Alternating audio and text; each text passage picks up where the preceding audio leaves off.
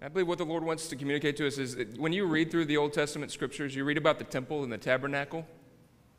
Those are pictures of a reality of what God wants to work in us. Because after Jesus went to the cross and he died for our sins and redeemed us, his blood, was spilt for us. And we've been born again because of that, because of our faith in the finished work of Jesus Christ. The New Testament teaches us this that now, because of that, we are the temple of God. Go back and look in the Old Testament. When did the fire of God fall? It was whenever the sacrifice was on the altar, right? And God, God, His Spirit fell and consumed, like a fire would consume that offering. What is it that keeps God from falling like an all consuming fire? It's the lack of an offering. We, we no longer bring those sacrifices like they did in the Old Testament, but now we bring a living sacrifice. It's the sacrifice of our praise. Amen? And when we give that, the Lord will fall. There's a principle in the Word of God. It says that, that He inhabits the praises of Israel, He inhabits the praises of His people. I believe that. Whenever we worship, we know that His presence comes. I believe that. There, there's a day coming when the presence of God will fall in this house. It will be so weighty that the ministers won't even be able to stand to minister. What we see in the Old Testament, I believe it happens today. I've seen it happen. I've, I've experienced that many, many times. I believe there's, it's what God wants to do. God wants to visit us. God wants to encounter us to encounter Him. He wants His presence. I, I know what it is. Many of us in this room know what it is to sense, to encounter, to feel a tangible, weighty presence of God. Amen? And God revels in that. God glories in that. God delights in having communion with us in that way.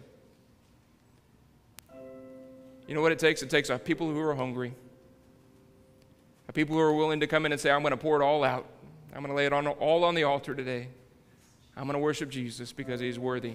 Amen? It's coming, not because we've worked it up, not because we've hyped it up, but because we have prepared our hearts and we bring the sacrifice of praise to the house and the Lord consumes it. Amen? Would you do me a favor? Would you put your hands together? Would you lift your voice? Would you give a sacrifice of praise? It may be uncomfortable, it may be out of your, your, your realm of the norm, but would you just give God praise? Would you exalt the name of Jesus? Would you lift his name high? Because he is the King of kings and the Lord of lords. He is the Lamb who was slain from the foundation of the world. He is the one who was and is and is to come. Amen. Hallelujah. Praise God.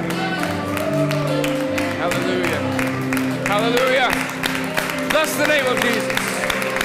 We exalt you, O God. We worship you, Lord, for you are worthy. You are worthy of praise. You are worthy of glory. You are worthy of honor. You are worthy of power. We bless you, Lord. We honor you. We magnify the name of Jesus. Hallelujah. Hallelujah, Lord. You are good. Hallelujah. Amen. Praise God. How many of you know that He's good? Amen.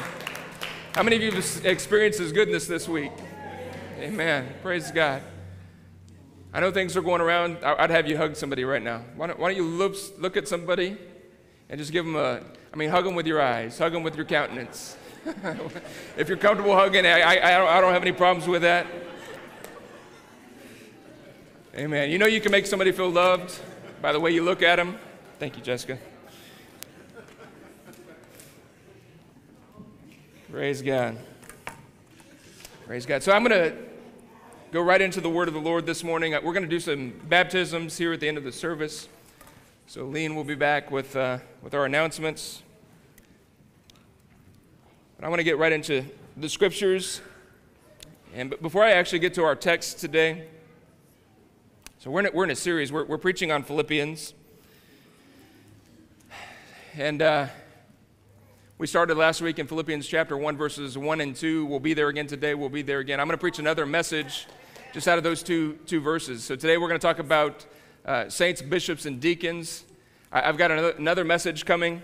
Actually, it'll be two weeks from today. I'm going to preach a, a message about grace and peace. And uh, next Sunday, we're going to have one of our own speaking to us. And I, I, I, hope to do this. I hope to build this into our church that we raise up an army of preachers. Amen. And we, we have a young man who is already a very capable preacher. He's, he's been a pastor, he's been a missionary in Mexico for 12 years. Next Sunday, he's going to be sharing the word of the Lord with us. Amen. So I think some of y'all know who that is. His name is uh, Stephen Beatty. Amen. So he's, he's actually, I think, in the He's making his way back up. He's a part of our worship team, but next Sunday he's going to be delivering the word. And I, have been talking to him. He's been sharing some things out of Philippians. We, we, have been talking uh, back and forth about this. I don't know exactly where he's going to go with it, but he has shared some phenomenal stuff with me uh, in our conversations. Stephen and I have been meeting for a good while, actually, for a year and a half, two years now. We've had lunch off, on and off. He's a man of the word. I, I've actually never heard Stephen preach. I haven't. I know He's, he is a very accomplished, very, very seasoned speaker, preacher, and I've heard a lot of good things about it. But he's going to be here to share this coming Sunday, a week from today, and I'm looking forward to that. In the meantime, you're stuck with me today. And uh,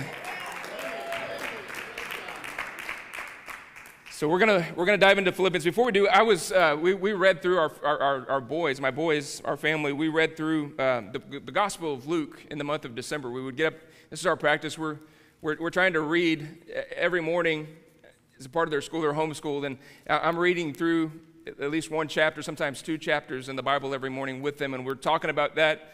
Sometimes they're groggy and don't want to participate. Other times they're really engaged and asking lots of questions. But nevertheless, the discipline of it has been good. It's been good in our home. We've been doing it uh, this, this school year. So we've been through Genesis, we've been through Luke, and now we're starting the book of Acts. We've already started that reading. But as I was reading through uh, Luke chapter 24, uh, right before Christmas, this a couple of verses there just stuck out to me. Um, and, and this is um, some of the men who had followed Jesus this is right after the crucifixion. Now, Jesus is resurrected, and they're unaware of this. But they're, they're walking with, with Jesus and don't even know it. And um, they're, they're on a seven mile journey from Jerusalem um, to Emmaus. And here, here's a little bit of an exchange that goes on. Jesus says to them, You, you foolish ones. Why, why foolish? Because they don't recognize the purpose of God in, in the death, burial, and resurrection. You know, that was foretold. We, we know that now. And we can go through and we can read the Old Testament, we can understand, you know, like uh, Psalm 22, where it, it, it talks about the agony on the cross, or these different passages about the suffering of Messiah, and that that was speaking of the cross, the death and the burial and the resurrection of Christ. We know that, but the, the people of, of Israel were really looking for Jesus to come and set up his kingdom in that moment. They thought he was going to establish his kingdom. And so the, the cross kind of took them by, by surprise. They didn't understand that, they, they'd missed that. And even though Jesus tried to explain that to his disciples, they weren't hearing. How many of you know sometimes something can, can be communicated, but it's not always heard? That's what was happening with his disciples. And so he's talking to some, some guys who I think at least had been, eh, eh, probably not a part of the inner circle, but at least the, the greater crowd that had followed Jesus. And, and he says to them, O foolish ones, how s- slow of heart eh, to, to believe in all the prophets have spoken. Ought not Christ to have suffered these things? And to enter into his glory. And then it says this it says, beginning at Moses and all the prophets, he expounded to them in all the scriptures the things concerning himself. So I believe Jesus here began to explain the things that we, as, as New Testament believers of the gospel, understand about the Old Testament scriptures, that those things were written about him. He began to preach from those scriptures the fact that he had to go and suffer, he had to die, and he had to resurrect in order for the purpose of God to be fulfilled. So, uh, the, the greater point that I really want to get across is this is that Jesus went to the Old Testament scriptures, and we see this. This is, this is a pattern. We see this all throughout Scripture that uh, it says this over and over and over again that the scriptures are the revelation of Jesus. They reveal to us Christ.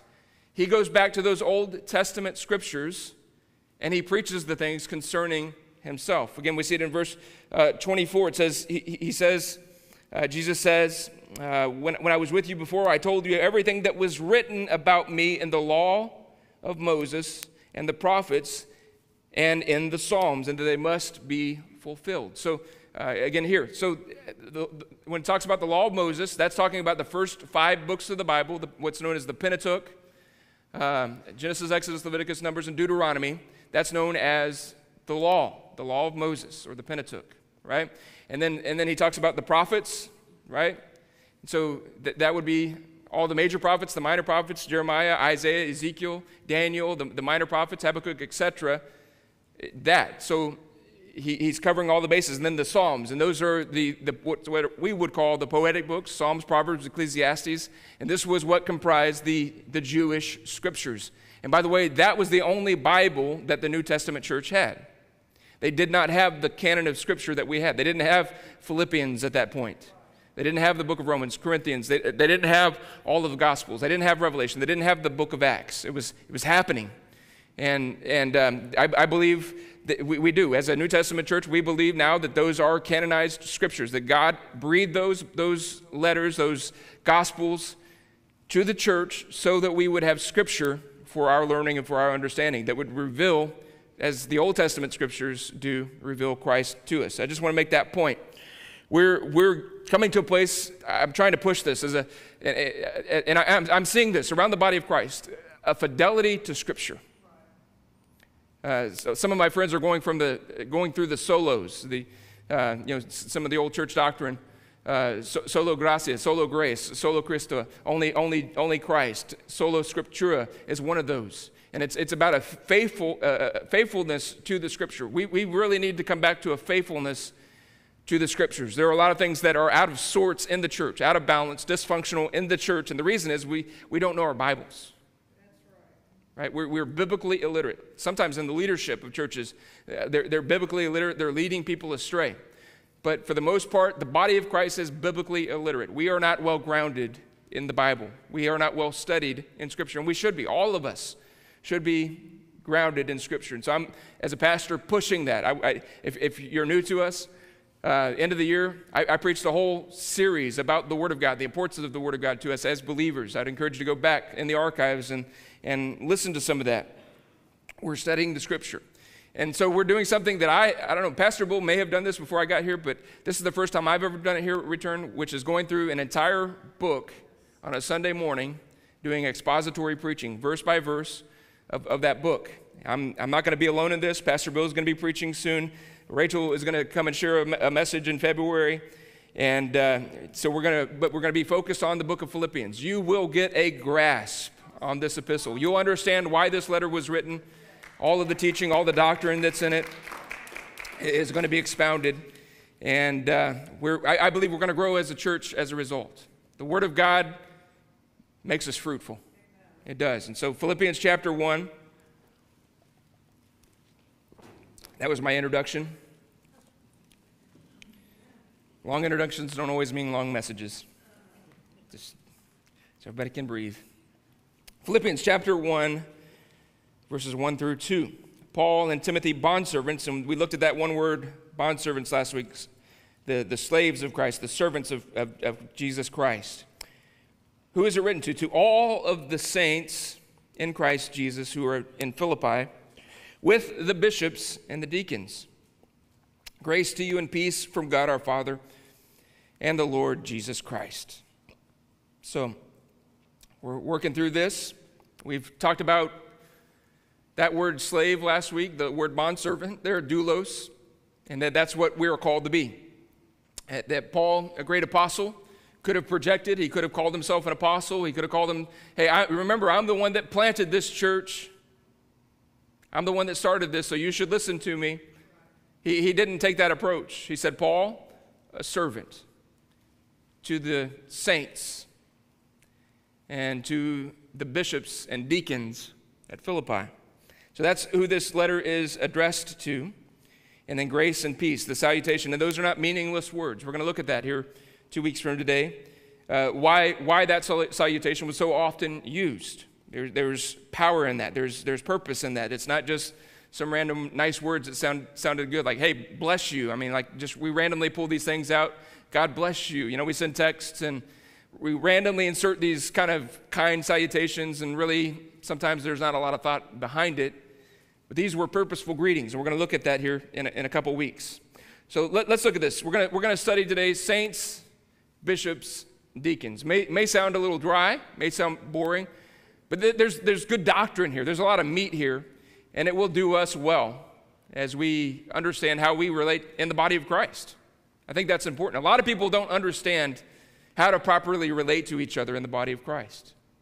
So I'm going to start with this word saints. This word is used at least 60 times in, in the New Testament. It's one of Paul's favorite terms for the believers, for the followers of Jesus Christ. We use our, our, our favorite term is probably that we are Christians, right? But Paul addressed the people of God as saints.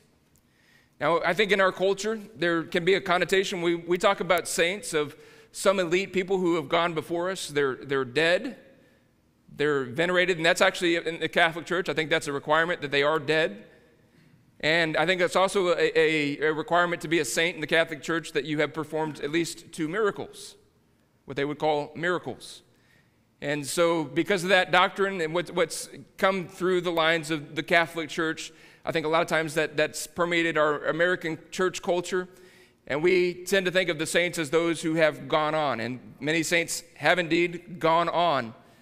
But saints is actually a common term for all believers. Not mortally dead, but dead in Christ, right? So if you are dead in Christ, if you've been buried with Him, and if you have resurrected with Him into the newness of life, you are a saint of God. If you are truly a believer of Jesus Christ, if you have really received salvation, you are a saint. Amen. Period.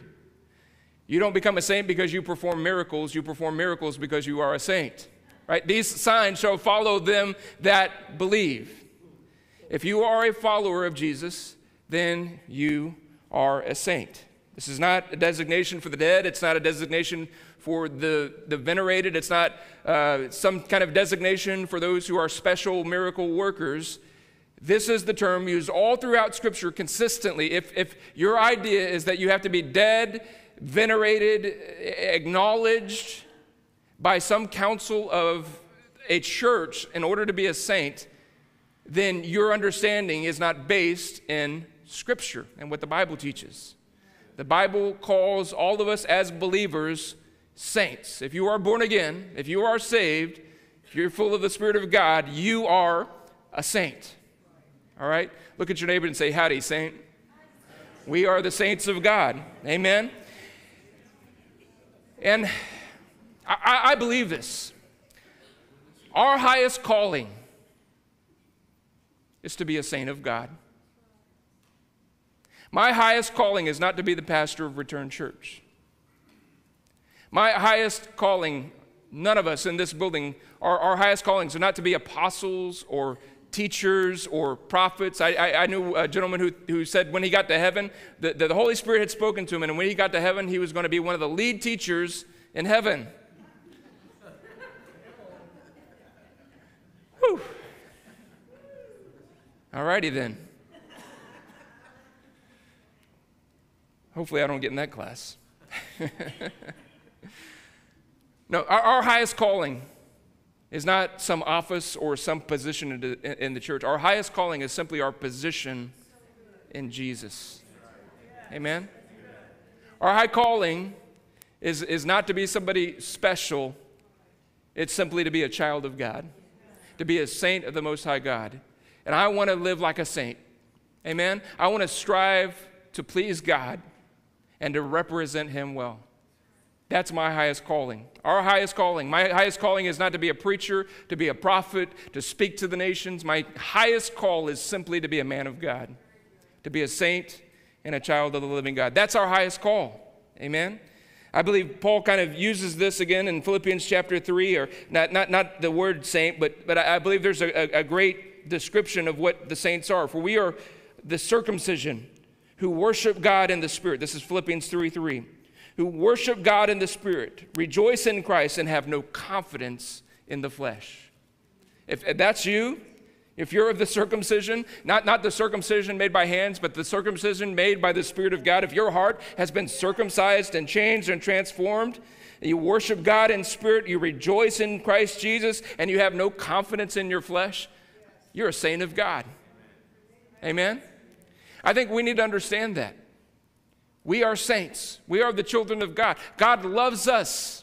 Amen? We need to understand that and we need to live accordingly. Okay, so that's, that's point number one saints. So the letter is addressed first and specifically to the saints. And then he says, with the bishops and deacons. He brings the leadership of the church into this equation. Why? Because Paul is about to do surgically do some work through this letter to try to bring some healing and restoration to this body that is really suffering from a lot of dysfunction, division, and disunity. And he surgically writes this letter. We talked about the reason that he, he wrote the letter last week is because there was a division. He specifically speaks of two women who were caught up in some kind of conflict, and he tells them to be of the same mind, Euodia and Syntyche in chapter 4. And that all through this book, he keeps referring to serving and being a servant. He gives a revelation of Jesus as the servant.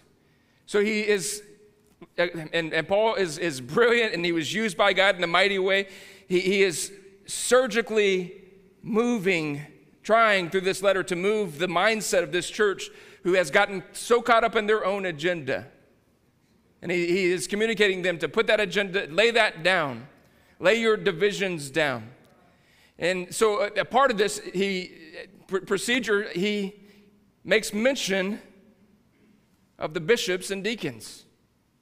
Why? The authority of the church is important.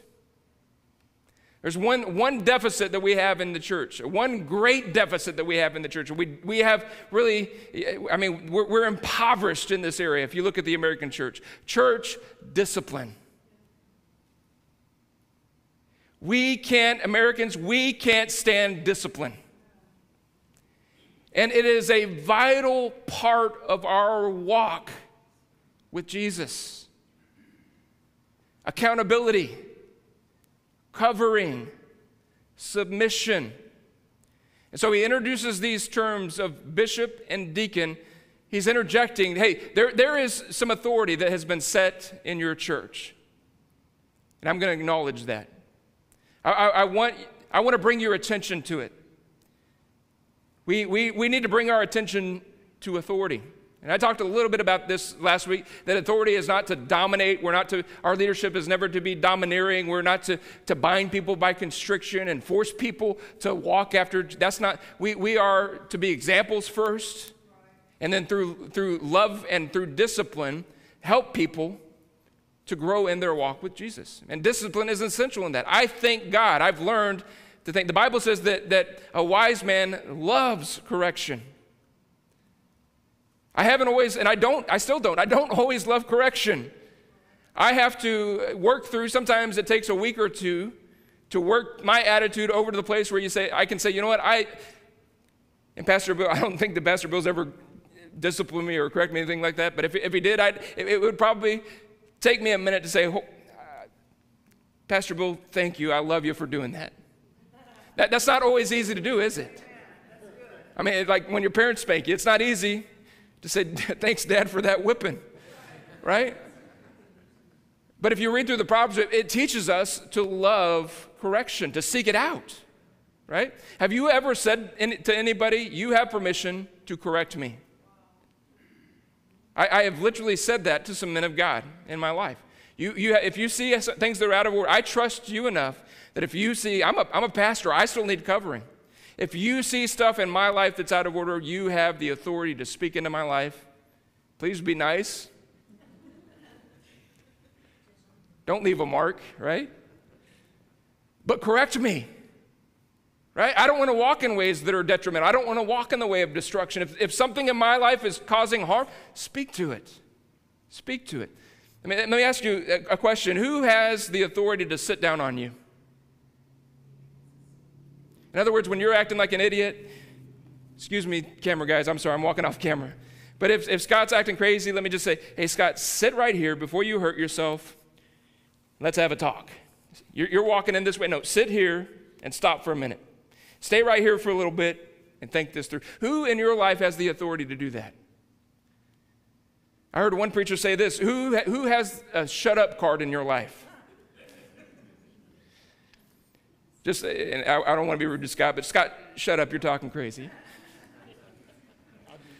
I mean, do, do we do we love somebody enough to do that to somebody? And, and not to do it in, in arrogance, to, to, whip somebody, but there, there's love in that. We need to understand that. We need to embrace that. We, and, and, and I mean, these things are foreign to us, honestly. They're foreign to us in church culture. But if you look at the scriptures, the scriptures are full of rebukes.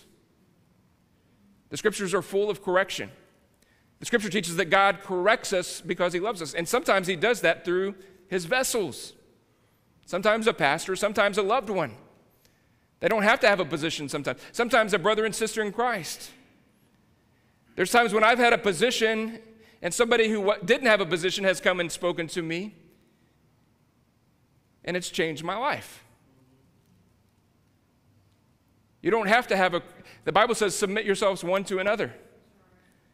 And that doesn't mean I'm going to open myself up for abuse and let everybody come and trample on me and criticize every aspect of their life that they, they don't like, they don't agree with. I'm not going to open myself for that.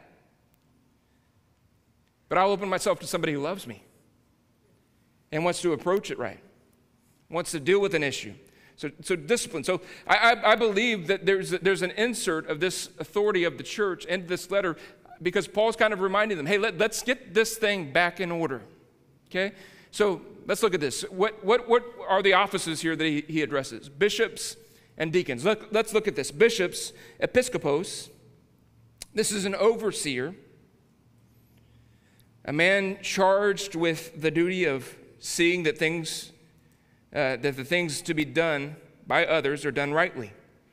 A curator, a guardian, a superintendent, an elder or overseer of a Christian church. So that's historically looking at the defin- definition of this word that, that's uh, translated here. And it is a translation. There's a difference between translations and transliteration. This word is translated from bishop to, or from episcopos to bishop, from the Greek to the English. And so this word episcopos has that kind of cultural connotation. This word is used all throughout Scripture. How many of you recognize that we don't see the word pastor often in the New Testament? I think it's only once, if, I'm, if my memory serves correct. In Ephesians chapter 4, he gave apostles, prophets, evangelists, pastors, and teachers. It's the only time that we ever see that word in our English translations, in, in most English translations. The word there translated pastor is episcopos. Throughout Scripture, episcopos in the New Testament, it's translated as pastor, an elder, or a bishop. Might say an overseer. That's the, the, the, connotation here. So, whenever you're reading the word elder or bishop in the scriptures, it's this word episcopos. All right?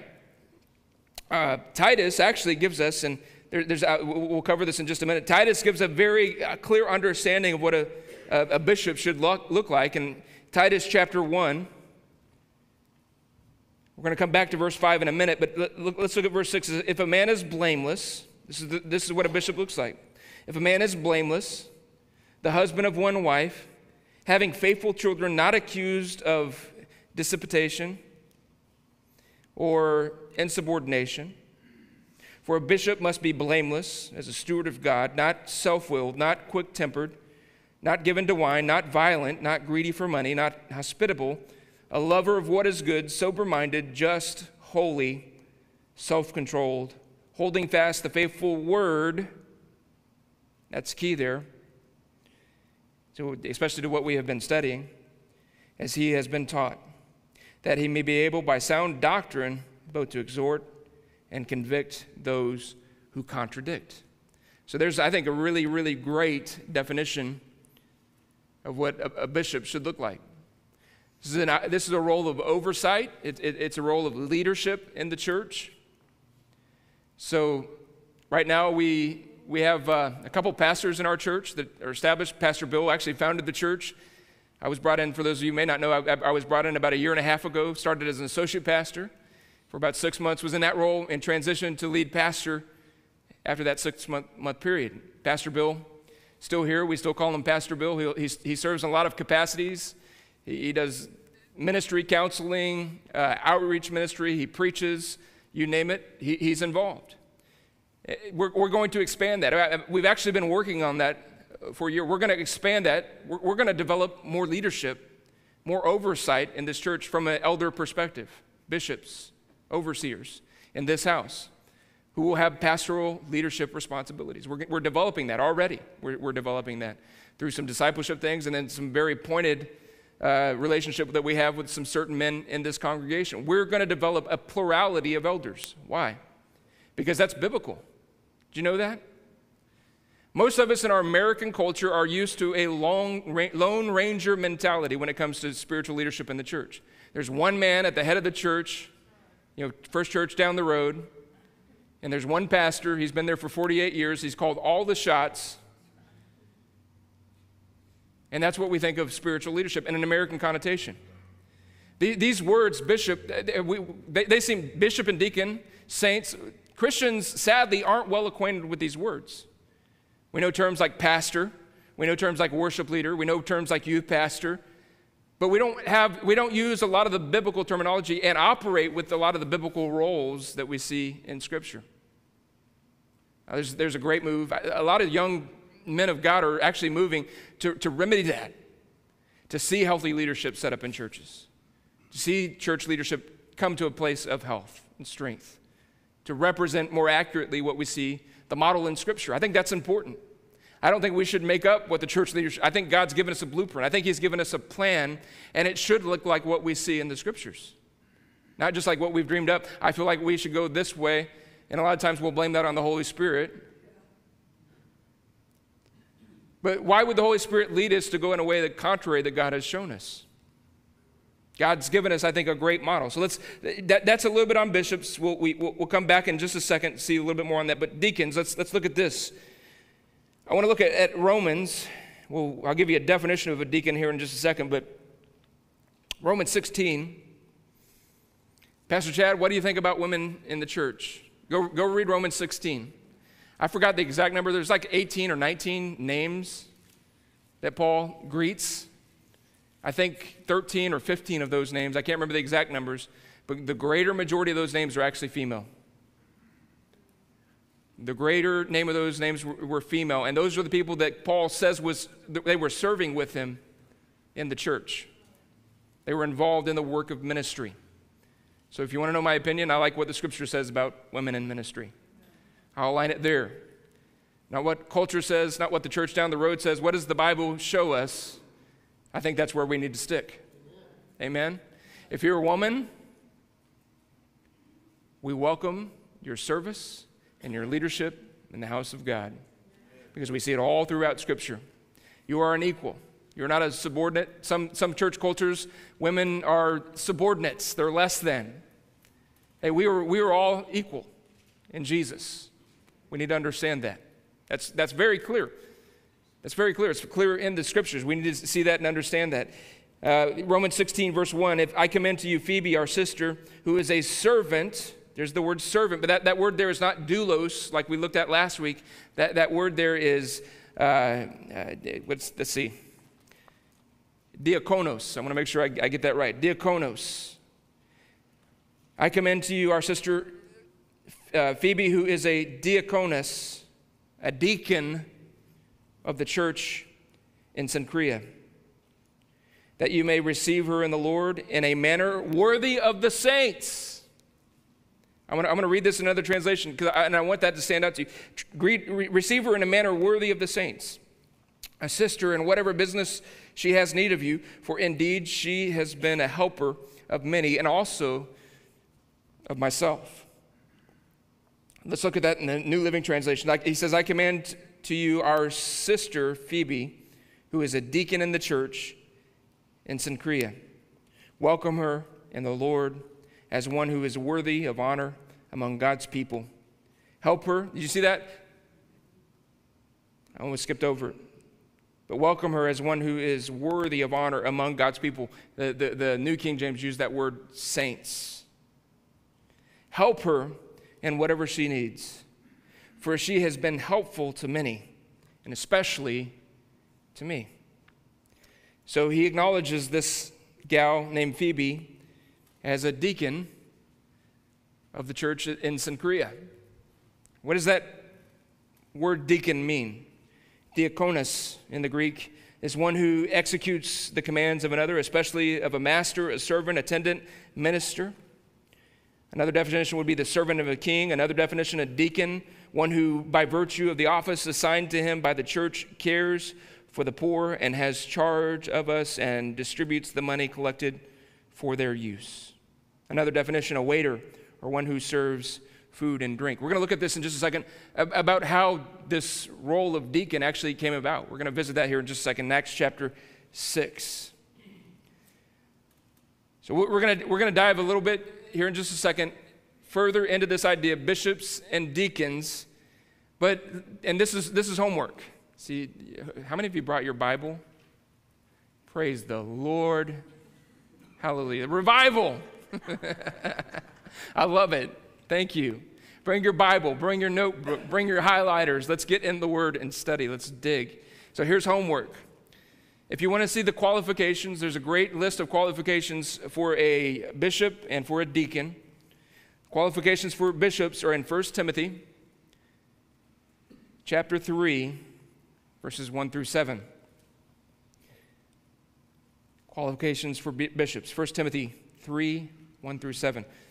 And the, the following verses, 1 Timothy chapter 3, verse 8 through 13, gives very clear qualifications of what a deacon should be. We're, we're going to be pretty stringent, stringent, stringent, there we go, stringent when we bring people into leadership. The Bible talks about not laying hands on people suddenly, not putting novices into positions that they're not ready for. There's, there's clear instruction. My pastor said it this way pick your captains carefully. We got to be careful who we exalt. We got to be careful who we raise up in the church. We're going to spend time with them. The Bible says that we should know those who labor amongst us. These, these are biblical principles. I, I, I have bent these principles as a young pastor, and that burns. I've learned when you cut corners and you put somebody in a position just because you like them, ouch, it can come back and bite you. Men need to be proven in the leadership of the church. Eh, Paul actually uses that terminology in this letter in Philippians. He says, I'm sending to you Timothy, who is a man of proven character. That's important. And we, we kind of have this idol. I don't, I don't have to prove myself to anybody. I only answer to God. That, that is a fool's, I'm, I'm just, I, I don't mean to assault anybody, or, but that is a fool's statement. It does not line up with Scripture. All of us, no matter what position or whatever we hold in the church, are accountable to the authority of the church. The Scripture teaches us as leaders to be subject to the authority of the church as saints of God, as children of God, to be subject to the saints of uh, the, the, leadership of the church. And I'll, I'll, go even better than that. We are be, the Bible says we are to be subject one to another. In other words, there needs to be healthy accountability in our relationships as believers. But boy, do we shun that. But it's healthy, it's life giving. The thing, and it, my wife will tell you this. First of all, she'll tell you I'm not imperfect. Don't say amen too loud. She'll tell you I'm not perfect. I don't have it all together. But she'll also tell you this I'm not the same man that she married 20 years ago. I've grown in my walk with Christ, I've grown in my character, I've grown in my leadership. And one of the biggest contributing factors to that is that I have put myself under the authority of the church. I have submitted my life to men of God. I've allowed God, and not always willingly, sometimes reluctantly, sometimes angrily. It's upset me. The first time my pastor ever really corrected me, I mean, like really, and, and listen, I'm, I, my, my youth pastor taught me the love sandwich. So when I correct, I try to love, correct, that's the meat. You know, a slice of love, the meat of discipline, and another slice of love. That's the love sandwich. Love them, discipline them, love them again, and hopefully it all works out well. That's my, my youth pastor taught me that. But my pastor had never heard of the love sandwich. My pastor's correction was 100% beef. You're wrong, sort it out. Get your life together. Do it fast.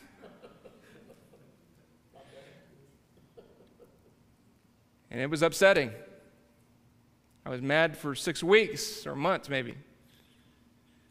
But after boom, boom, boom, running against the wall and realizing, you know what, that does hurt. He's right. I need to turn this thing around. I need to change course. I need to change the direction of my life. This hurts. I'm tired of it. He was right. And as I've gone, sometimes, like I, I, talked about earlier, it's not always easy to receive it, but you've got to learn to love it, to embrace it, to seek it out, because it will build your life. All right? Why, why are these leadership structures important in the church? Why, why do we have these roles? Why did God set men? And when we talk about the hand of God in Peter, humble yourself under the mighty hand of God. If you look at that study, that it has the connotation of the delegated authority of God on planet Earth. Humble yourself under the mighty hand of God, and in due season, God will exalt you. Humble yourself under the leadership God has established in your life, and in due time, God will exalt you. How did I become a pastor? I humbled myself to the authority of the local church where I grew up. My pastor trained me, he equipped me, and then he began to open the doors and give me the opportunities, putting me up on his own platform to take an offering. It started simple take an offering or to exhort the church. Then slowly teach a class, and then preach to the congregation. And when I proved that I could handle those things and do those things well, then he began to open his, the doors with his friends. Hey, this is, this is my, my nephew. He's a young preacher. He's doing a great job in our church. He'd be a blessing to your church. I humbled myself under the authority that God had put in my life, and God raised me through that. That's biblical principle. Humble yourself under the mighty hand of God, and in due season, God will exalt you. Why are these leadership roles important in the church? Uh, I, I want to give you a couple of examples. Titus, who is a, a leader in the church at Crete, I think he was the head elder at the church of Crete. Paul writes to him in, in verse 5. So we read 6 through 9, I think it was, a minute ago, which are the qualifications of a, of a, a bishop. He says, For this reason I left you in Crete, that you should set in order the things that are lacking, and to appoint elders in every city as I commanded you. So th- these, these roles are important in the church. He said, I, I sent you, Titus, to raise up elders in every city. So the church is uh, like there, would be a, if we did it the way Bible Times did it, we would it wouldn't be like you know First Church of this and this church and Return Church. It would be the Church of Clarksville. That's the way they did church. Everybody in the community would come together. They appointed elders and leadership, and, he's, and he tells them, "I want you to raise up elders." And there's plurality there. Raise up elders in every city. Why? To bring order, right? He says, This reason I left you in Crete, that you should set in order the things that are lacking. Appoint elders in every city. And then he gives the requirements of what an elder should look like, what a bishop should look like. Why do we have this leadership? It brings order and health to the church. How many of you know that anything that is healthy has order? When the cells of your body get out of their proper function, it's called cancer. And your body literally it eats itself, destroys itself. Why do farmers plant in rows? The order makes them more fruitful. They understood that. The Indians understood that long before we ever got here. It made them more fruitful. Greater, greater harvest because of the order. Jesus, the greatest miracle of multiplication in the scripture, remember that? The feeding of the multitudes? Fish and loaves. just in one basket, and he fed the multitude of thousands of men and women. You know what Jesus did before he did that? He told the disciples, Have the people sit in order in groups of 50 and 100. God was showing us in that that there is there's fruitfulness in order. Order in God's body makes us fruitful. Order in the house of the Lord makes us more fruitful. When we are aligned in order, we are healthier. All right? Uh, just another quick example of this in 1 Corinthians chapter 4 verse 17 for this reason I have sent Timothy to you who is my beloved and faithful son in the Lord who will remind you of the ways of my ways in Christ as I teach everywhere in every city. So in other words he says to this Corinthian church who is I- extremely dysfunctional. We're going to look at that in just a second. But he says to them I'm sending Timothy to you to set things in order the way that I've instructed in all the other churches in all the other cities. Teach the things that I've taught in all the other cities that, that we, where we've planted churches. Right? He, he wants Timothy to come and set order. He does something similar in the second chapter. We're going to get to this. But in the second chapter of Philippians, he tells that church of Philippi, I'm sending Timothy to you. And I think it's for the same purpose for leadership, to help to bring order to this ailing body that's divided and dysfunctional. The church at, at, at Corinthians, Paul writes to them in 1 Corinthians chapter 14 verse 40 he says let all things be done decently and in order. When you study the church at Corinth, we, we actually had a, a class at Bible College about the church at Corinth. We studied 1st and 2nd Corinthians in. Whole semester devoted to it. When, when you study that church, it was a very, very dysfunctional church. There was no organized leadership. They, every man was trying to, one, one is of Paul and one is of Apollos, and they, were all trying to follow these different leaders. Sex had developed in the church, divisions. Right? There, there should be no divisions amongst you, he would say. Is Christ divided? Then why are you divided? Right? And then the, the, the, the, operations of the gifts. He talks, he says, one of you is trying to prophesy over here, one of you is trying to take an offering, one of you is trying to lead a chorus, one of you is trying to preach all at the same time, and it's confusion. Order. So he, he says, hey, let everything be done decently and in order.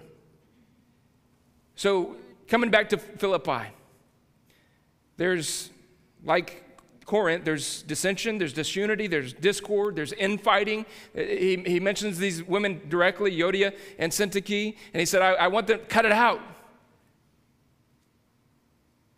Make amends. Bring an end to your division. Bring an end to your infighting. Come together and work it out. This is not a good thing. We need order. I believe this is why, specifically, as Paul is writing this letter to Philippi, everything is done with purpose. I don't believe there's a word in the Bible without purpose. Even in our English language, we can do without some of the these and ands in our English translations, but when you look at the Hebrew and the Greek, it is precise. Every word is orchestrated and masterfully put together for purpose. Why did Paul address deacons, bishops, deacons, and specifically start with them as saints, reminding them that they're the children of God and reminding them that there is a structure of authority in that local church. He was purposeful, masterful, I believe, in doing so. All right, so I'm going to land the plane here. I'm going to wrap this up. Some of you are like, thank the Lord. Deacons and bishops, who cares? This is, don't, please. Doctrine matters, people. The Word of God, the instruction of Scripture matters. It's the most important thing to us. We can't, I, I, we can't continue to go on and blame it on the Holy Spirit in dysfunction and disorder. God's got a plan. I want to work it out. So here we go, land in the plane. We, we did a whole series on preaching the word. The last word of uh, last year, we, we preached out of Acts chapter 4, where, where they were forbidden to preach the word. Do you remember that? They were forbidden. And what did they do? They went they prayed for boldness. Lord, give us boldness so that despite their threatenings, we can preach the gospel, that we can preach your word. They kept preaching in spite of the threats. Do you want to see the result of that? Look at the very next chapter, Acts chapter 5, verse 28.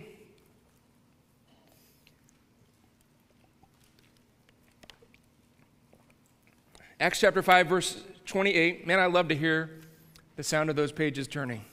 Music to my ears. Make a mark in your Bible by this verse. Acts chapter 5, verse 28, it says, it says, this Did we not strictly command you? And this is uh, the council that had, in, in, Acts chapter 4, commanded them not to teach in the name of Jesus anymore, not to preach that word anymore. Did we not strictly command you not to teach in this name? And look, you have filled Jerusalem with your doctrine and intend to bring this man's blood on us. Church, that's what's happened when we get bold about preaching the Word of God. Amen. The doctrine, let the doctrine about Jesus, Christ's doctrine, permeate southern Indiana and Louisville and Indiucky, as Scott likes to call it. First time I showed up here, I said to Scott, I said, man, I really enjoy being in Kentucky. And you know, he said, no, no, no, it's Indiucky. He's a Hoosier if you didn't know. May the word of God permeate because of the boldness of the saints of God. Despite the threats of the school district, uh, Eileen was sharing a testimony about a woman who she said she's got a folder in the office already. In other words, she's been marked up by the, the school administration, but she's boldly on campus declaring the word of God right now. Praise God. Praise God. If, if we would go and do that, it would permeate our culture. The doctrine of Christ would spread about. Amen? That's what's happened. And you know what the result of that was? You know what happens when, when we grow? Messes. Right? If we had 300 people show up next Sunday because we're growing, it would be messy. I remember one time when I was pastoring in Texas, we, we, were, we were in the beginning of a church plant phase. We had this little cafetorium that we had rented, and we've been meeting for, for a few months, and we would have, I don't know, 15, 20 people. Sometimes a really good Sunday, 30, 35 people would show up. And we're just trying to get this thing off the ground. We're new. I show up one Sunday morning. We hauled all of our equipment in the back of a truck and set up our speakers, our PA system. So I showed up, all that truck loaded down with all that stuff. I show up in the parking lot, and the parking lot is bumper to bumper cars. I thought, oh my goodness, I'm not ready for this. I went in to set the equipment to find out that there was a basketball tournament in the gym.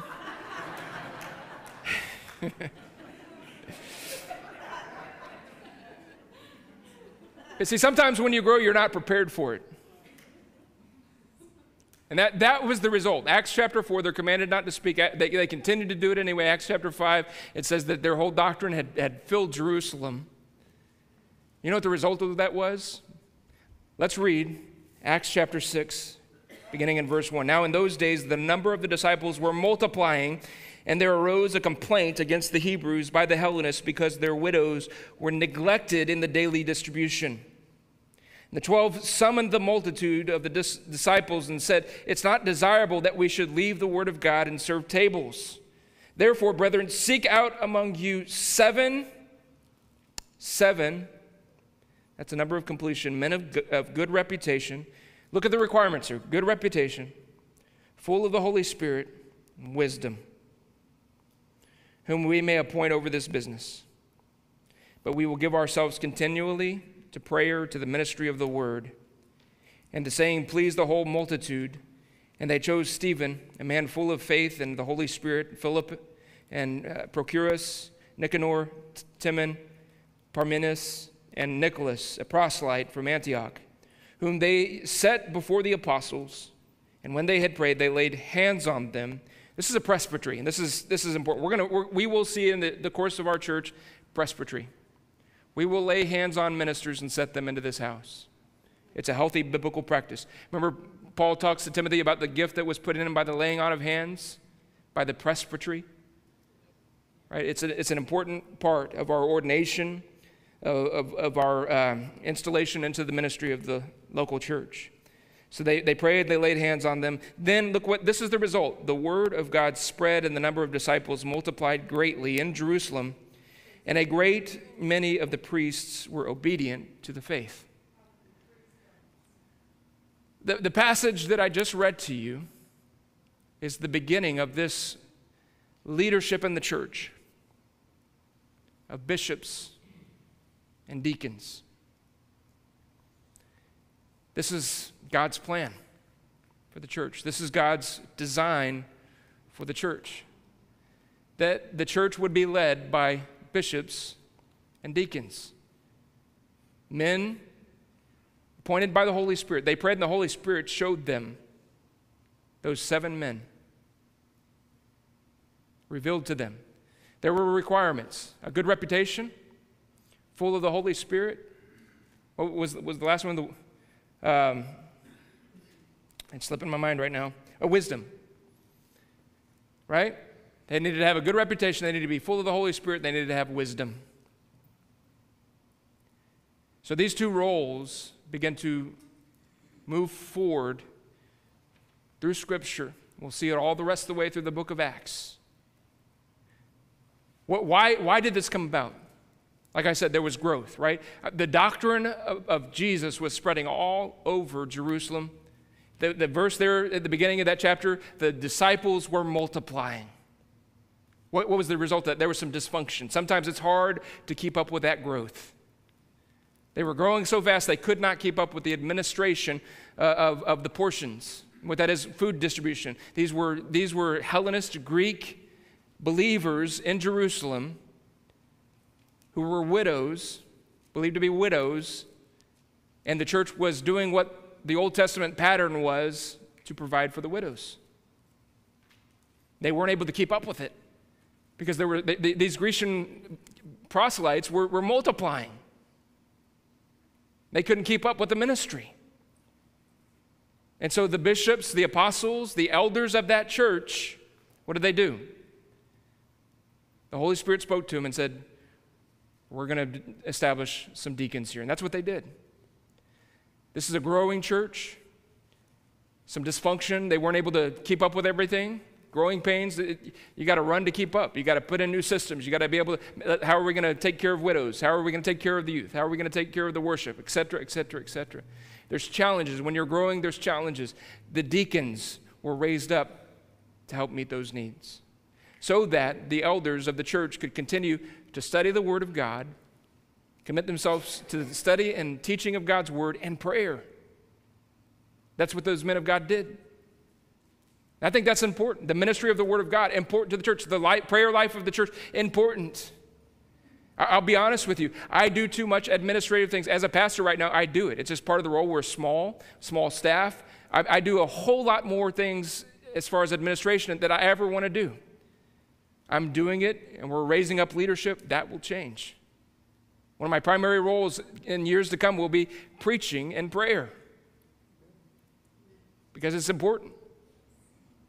It's important to the life of the church.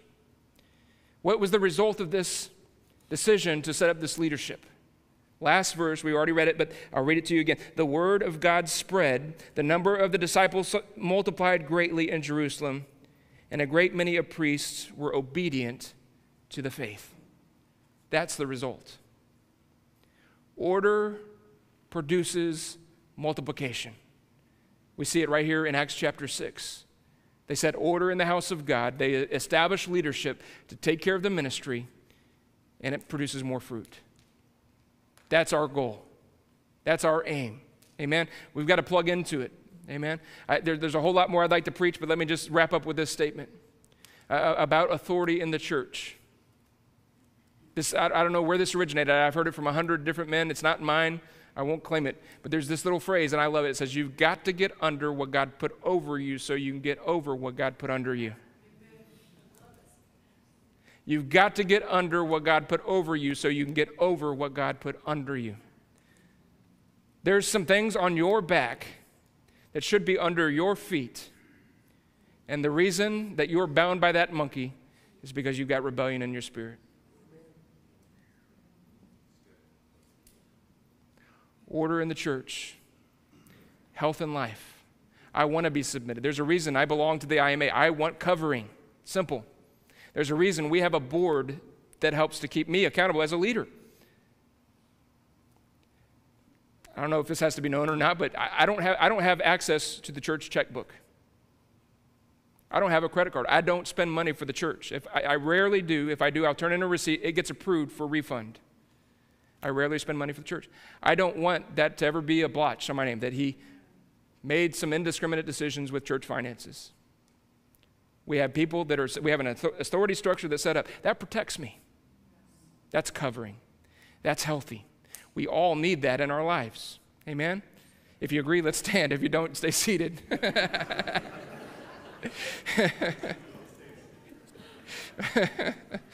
All right. We're done today. Praise God.